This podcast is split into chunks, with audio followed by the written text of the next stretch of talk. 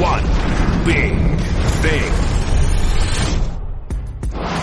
Sympathy for a Red Sox fan, really any fan of New England sports, I have to believe is non-existent. All you all do is have parades.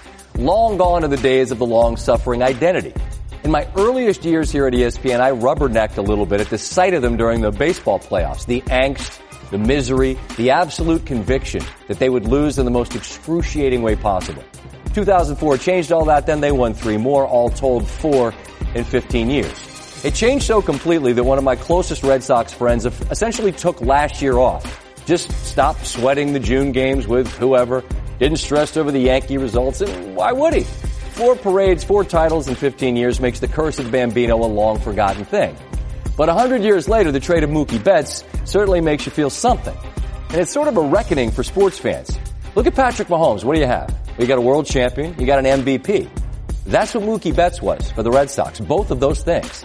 The Red Sox spent more money than anyone else in baseball last year. So this isn't a case where they don't have the money. They just didn't have the money to keep him. At least that's what they'll say anyway. They tried, they'll say. And they did with offers that weren't that were lucrative, I should say, but didn't reset the market either. And Betts was simply intent on getting to free agency, and that's his right. They could have kept him for this season, understanding that they were almost certain to lose him afterwards, but they did what smaller market teams with no chance to keep their star players often do. They moved him.